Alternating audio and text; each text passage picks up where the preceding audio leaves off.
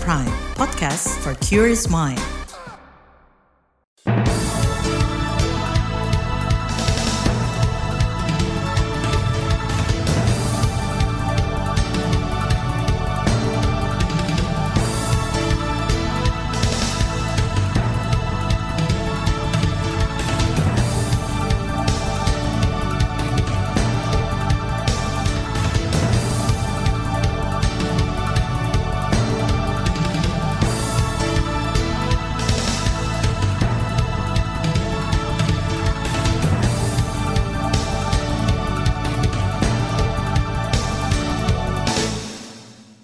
Selamat pagi saudara, senang sekali kami bisa menjumpai Anda melalui program Buletin Pagi edisi Jumat 21 April 2023 bersama saya Fitri Anggreni.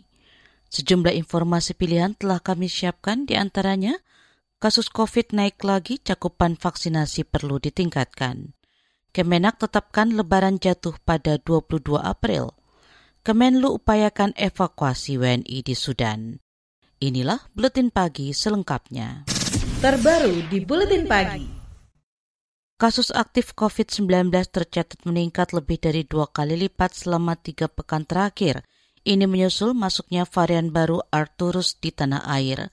Menurut juru bicara Kementerian Kesehatan Siti Nadia Tarmizi, angka kematian mencapai 10 hingga 15 kasus per hari.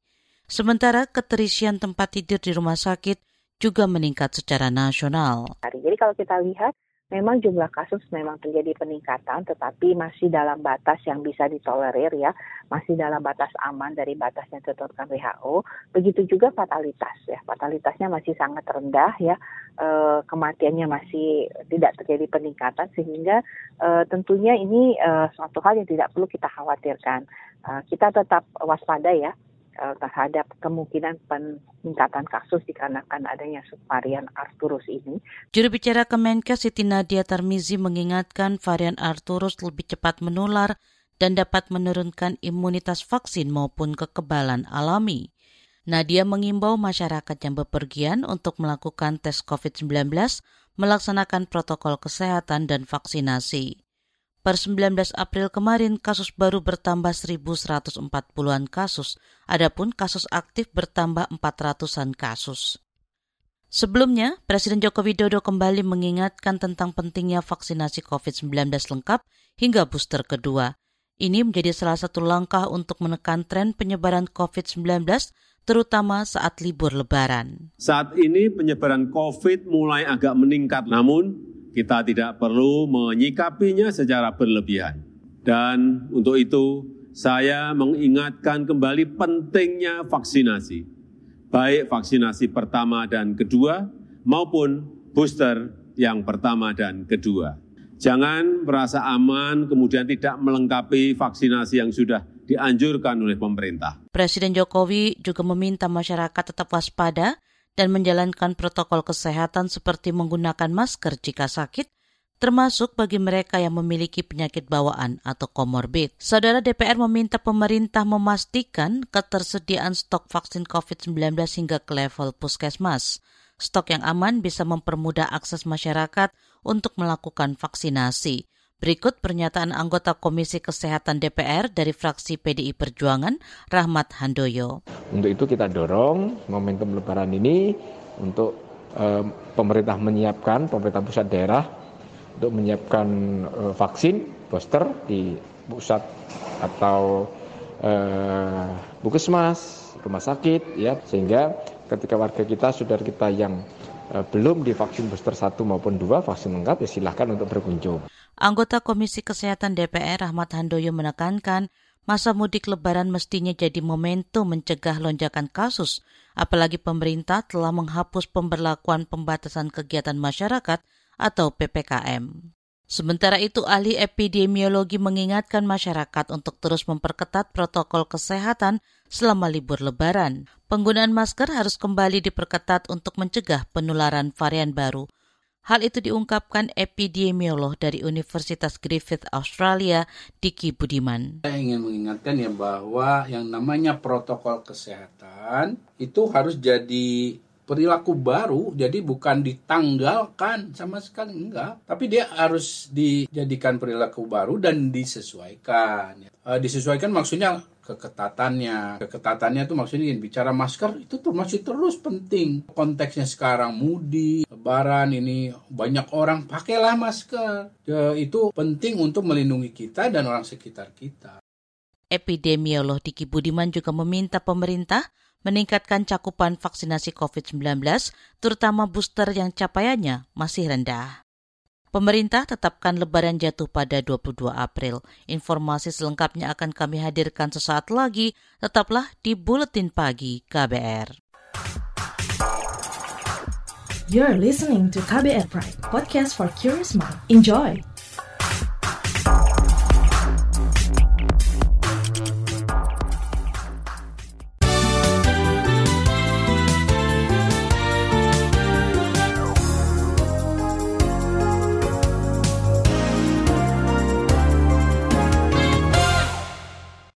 Sidang isbat Kementerian Agama menetapkan 1 Syawal 1444 Hijriah jatuh pada 22 April besok. Menurut Menteri Agama Yakut Kolil Komas, penetapan 1 Syawal 1444 Hijriah menggunakan metode gabungan antara hisab dan rukyat. Tadi sidang isbat secara mufakat telah menetapkan 1 Syawal 1444 Hijriah jatuh pada hari Sabtu tanggal 22 April 2023 Masehi.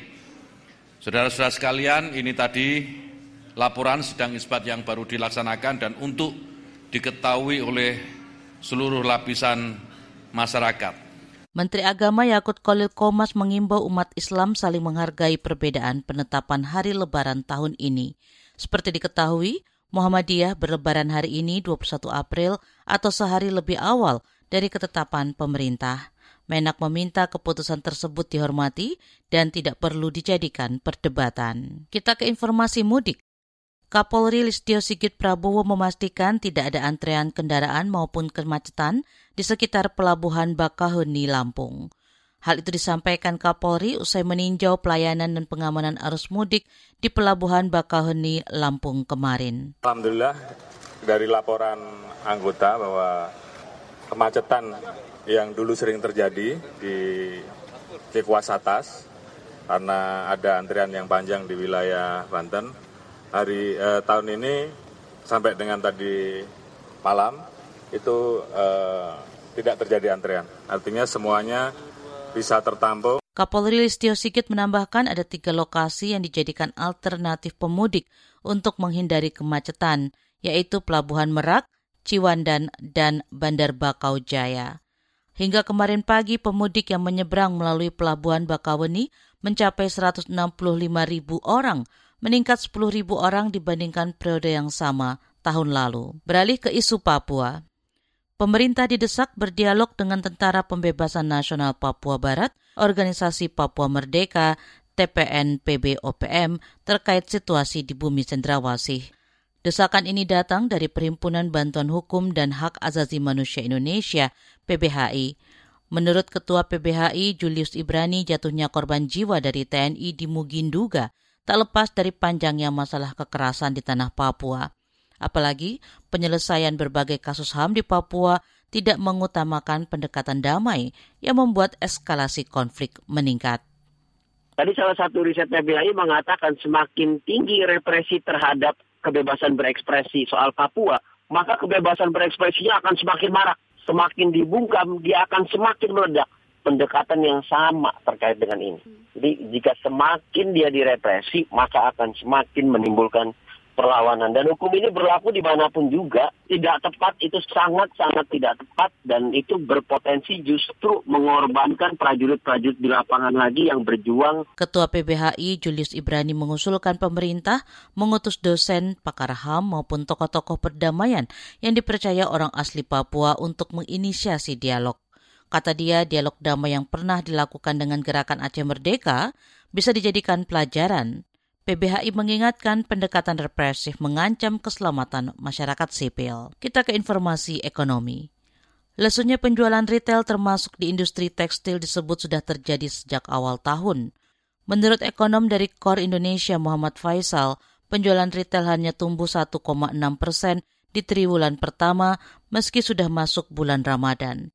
Angka itu turun 12,5 persen dibandingkan periode yang sama tahun lalu. Nah, sebabnya apa? Maka yang jadi karena dari pasarnya ya terutama pasar ekspornya itu terjadi penurunan order yang order yang luar biasa karena industri tekstil banyak mengekspor ke uh, Amerika dan juga Eropa ya Amerika dan Eropa itu sedang diguncang, terguncang perekonomian mereka.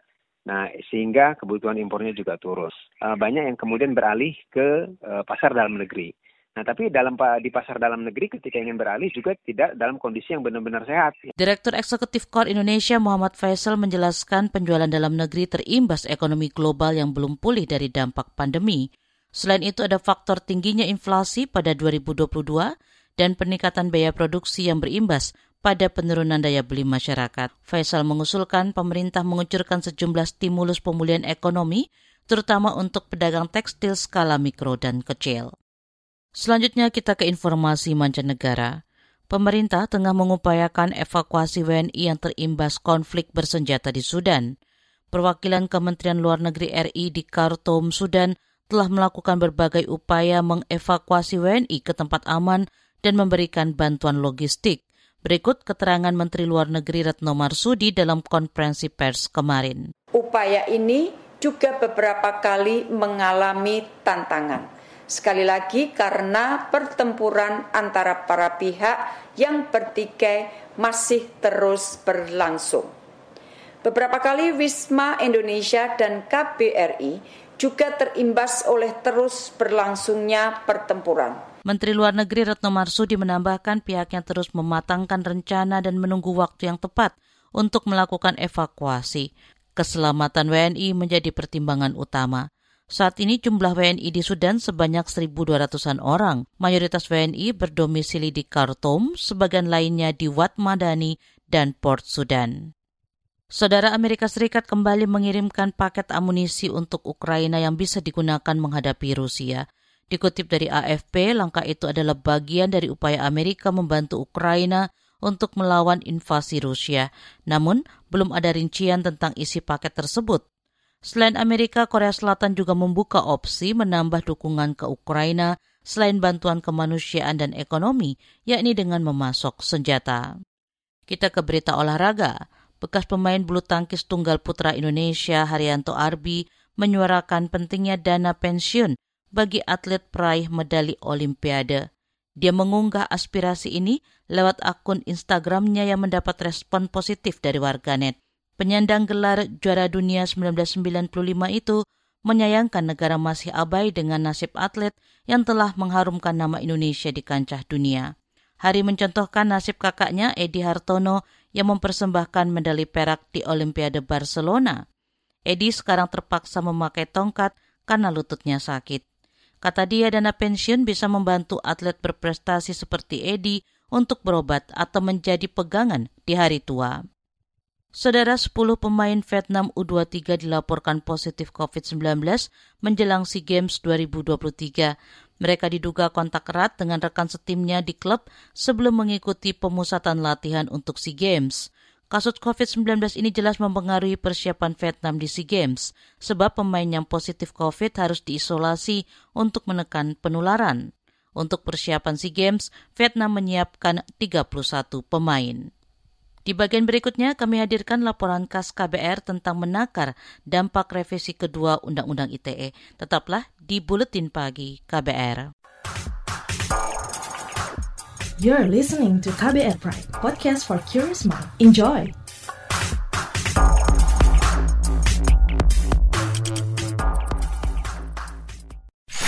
Commercial break. Commercial break.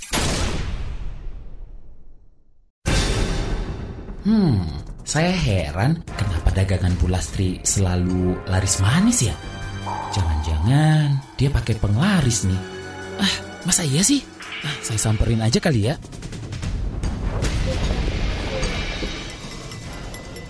Eh, Pak Bayu. Gimana Pak? Udah makan siang belum? Iya Bu Lastri, belum nih. Saya lihat dagangan Bu Lastri laris terus. Bu Lastri pakai penglaris ya? Memang betul Pak, saya pakai penglaris. Wah, Bu Lastri, saya dibagi dong penglarisnya. Boleh dong Pak. Nih Pak Bayu, silahkan dipakai maskernya. Hah? Masker? Betul Pak Bayu, masker ini yang membuat dagangan saya laris manis sekarang. Karena pembeli merasa aman beli kue-kue saya. Selain itu juga melindungi saya terpapar virus. Karena kan kita ketemu banyak orang. Dan saya juga nggak pernah lepas sekalipun selama berjualan. Dicoba deh Pak Bayu. Laris dagangannya, lari virusnya. Pesan layanan masyarakat ini dipersembahkan KBR, inspiratif, terpercaya.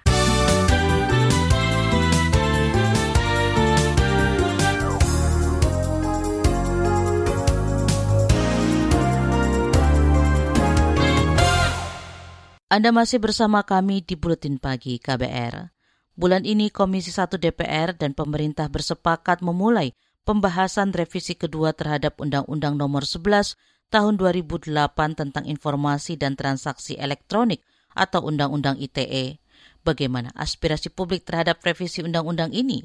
Selengkapnya kita simak laporan khas KBR yang disusun jurnalis Syafira Aurelia. Rencana revisi kedua terhadap Undang-Undang Informasi dan Transaksi Elektronik atau kerap disebut Undang-Undang ITE akhirnya mulai ada kepastian. Revisi Undang-Undang ITE sudah resmi masuk program legislasi nasional prioritas tahun ini atas usulan pemerintah. Anggota Komisi DPR Bidang Komunikasi dan Informatika Sukamta mengatakan perubahan Undang-Undang ITE nantinya tidak boleh menghasilkan produk baru yang merusak iklim demokrasi. Mudah-mudahan nanti revisi Undang-Undang ITE ini menghasilkan undang-undang yang tuntas, bagus, tidak menjadi alat kriminalisasi warga yang tidak bersalah dan tidak juga menjadi alat rejim untuk memberangus demokrasi. DPR memastikan bakal menghimpun aspirasi masyarakat dan pembahasan RUU ITE tidak akan dilakukan berlarut-larut. Sejauh ini pemerintah mengajukan 10 materi usulan perubahan materi dalam revisi kedua Undang-Undang ITE. Menteri Komunikasi dan Informatika Johnny G. Plate mengatakan revisi ini ditujukan untuk menciptakan ketertiban di ruang cyber dengan memberikan perlindungan bagi masyarakat dari penyalahgunaan teknologi informasi secara umum. Satu hal yang perlu kita perhatikan di sini bahwa mengingat undang-undang KUHP itu diimplementasikan tiga tahun kemudian, maka ini perlu dijembatani agar tidak terjadi kekosongan hukum dalam undang-undang ITE, khususnya terkait pasal-pasal yang telah dicabut.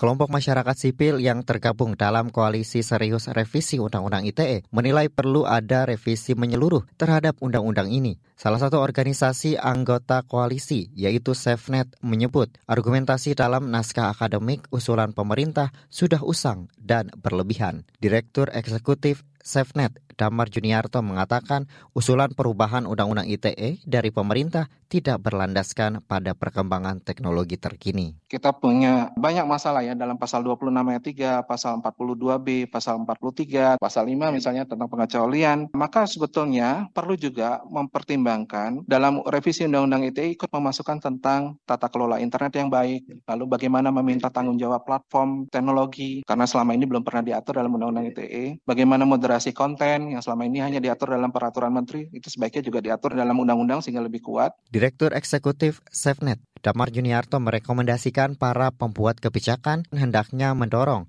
kemajuan hak-hak digital untuk memastikan peradaban dan demokrasi tidak berjalan mundur dan balik ke arah otoritarianisme. Menurut Damar, kompleksitas persoalan di dalam Undang-Undang ITE dan dampak ketidakadilan yang ditimbulkan menjadi alasan perlu revisi menyeluruh terhadap Undang-Undang ITE. Tidak hanya dari aspek ketahanan nasional, tetapi juga melihat dari aspek pemenuhan hak digital. Di sisi lain, Deputi Direktur Amnesty Internasional Indonesia Wirya Adiwena mengatakan revisi Undang-Undang ITE mesti melibatkan komisi lain seperti Komisi Hukum, Komisi Perempuan, Konsumen, serta komisi yang membahas isu HAM lainnya.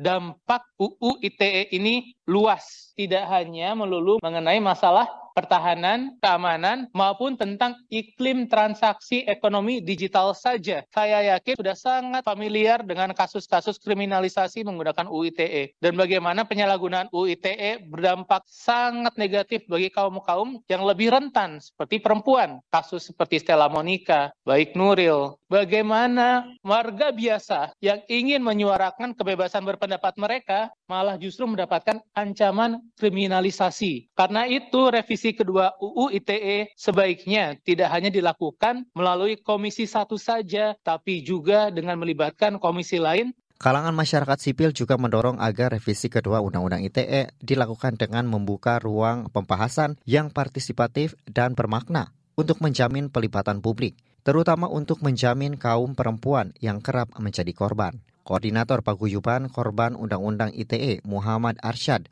mendorong agar pemerintah benar-benar serius untuk merevisi Undang-Undang ITE terutama pada konteks asusila atau pornografi yang mayoritas korbannya adalah perempuan. Kalau draft sementara yang kita lihat bahwa uh, perempuan akan dilindungi ataupun dibuat aturan agar dia bisa mendapatkan perhatian lebih khusus, saya tidak melihat itu. Kalau bisa pemerintah saklek aja ketika pemerintah ingin menyelamatkan hak-hak perempuan, ya saklek di situ aja. Jangan lagi membuat aturan-aturan sendiri yang bisa mengeloloskan perempuan malah menjadi korban. Koordinator Paguyuban Korban Undang-Undang ITE, Muhammad Arsyad, meminta kebijakan serta sanksi nanti nantinya berpihak kepada kaum perempuan yang menyebut banyak penegakan hukum ITE yang mengabaikan hak-hak perempuan. Bahkan sering kali perempuan ditempatkan pada posisi yang tidak berdaya.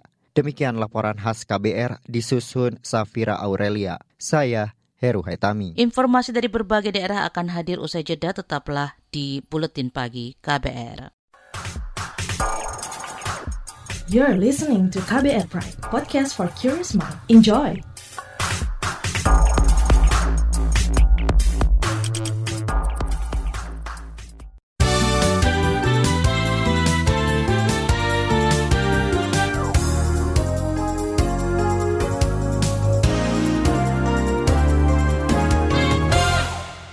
Inilah bagian akhir Buletin Pagi KBR.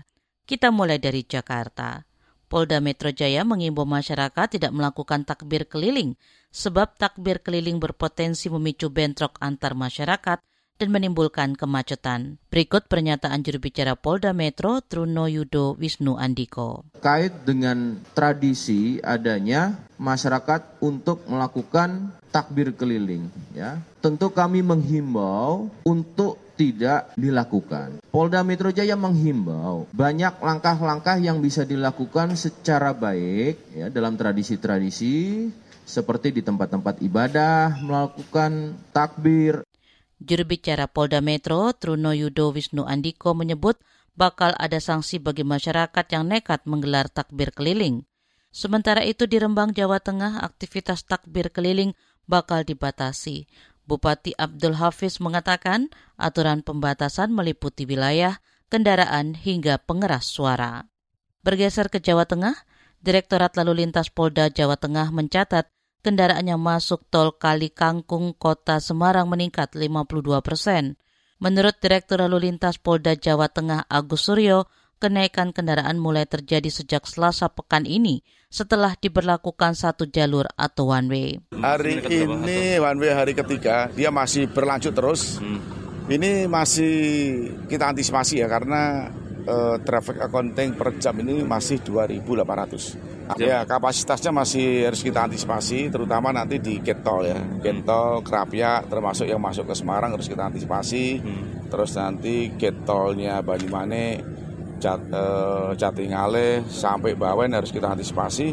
Uh, moga-moga saja ini yang arah ke Surabaya hmm. sehingga tidak terlalu masuk ke kota Semarang karena uh, di kota juga. Dirlantas Polda Jateng Agus Suryo menambahkan sekitar 72 ribu kendaraan telah melintas di tol Kali Kangkung dengan perkiraan 2.800-an kendaraan setiap jam. Agus mengimbau pemudik tetap waspada dan berhati-hati saat berkendara posko mudik bisa dimanfaatkan untuk beristirahat sebelum melanjutkan perjalanan. Beralih ke Yogyakarta. Kabar Pemilu. Kabar Pemilu. pimpinan wilayah Muhammadiyah Yogyakarta akan menjaga kedekatan dengan semua partai politik menjelang pemilu 2024. Semua parpol juga bakal diperlakukan secara adil. Hal itu disampaikan Lembaga Hikmah dan Kebijakan Publik LHKP Muhammadiyah Yogyakarta Farid Bambang Siswantoro. Muhammadiyah memiliki kedekatan yang sama, jadi bukan mengambil jarak, tapi memiliki kedekatan yang sama dengan semua partai politik dan tentu saja para calonnya. Muhammadiyah lebih pada mengusung politik nilai. Ketua LHKP Muhammadiyah Yogyakarta Farid Bambang Siswantoro menegaskan pihaknya menghargai aspirasi politik masyarakat yang disalurkan dengan cara-cara yang sesuai aturan. Kata dia, kebijakan politik Muhammadiyah berfokus pada pencegahan korupsi dan penyelewengan kekuasaan. Informasi tadi saudara menutup jumpa kita di Buletin Pagi hari ini. Pantau juga informasi terbaru melalui kabar baru, situs kbr.id, Twitter kami di akun @beritaKBR, serta podcast di alamat kbrprime.id. Akhirnya saya Fitri Anggreni bersama tim yang bertugas undur diri. Salam.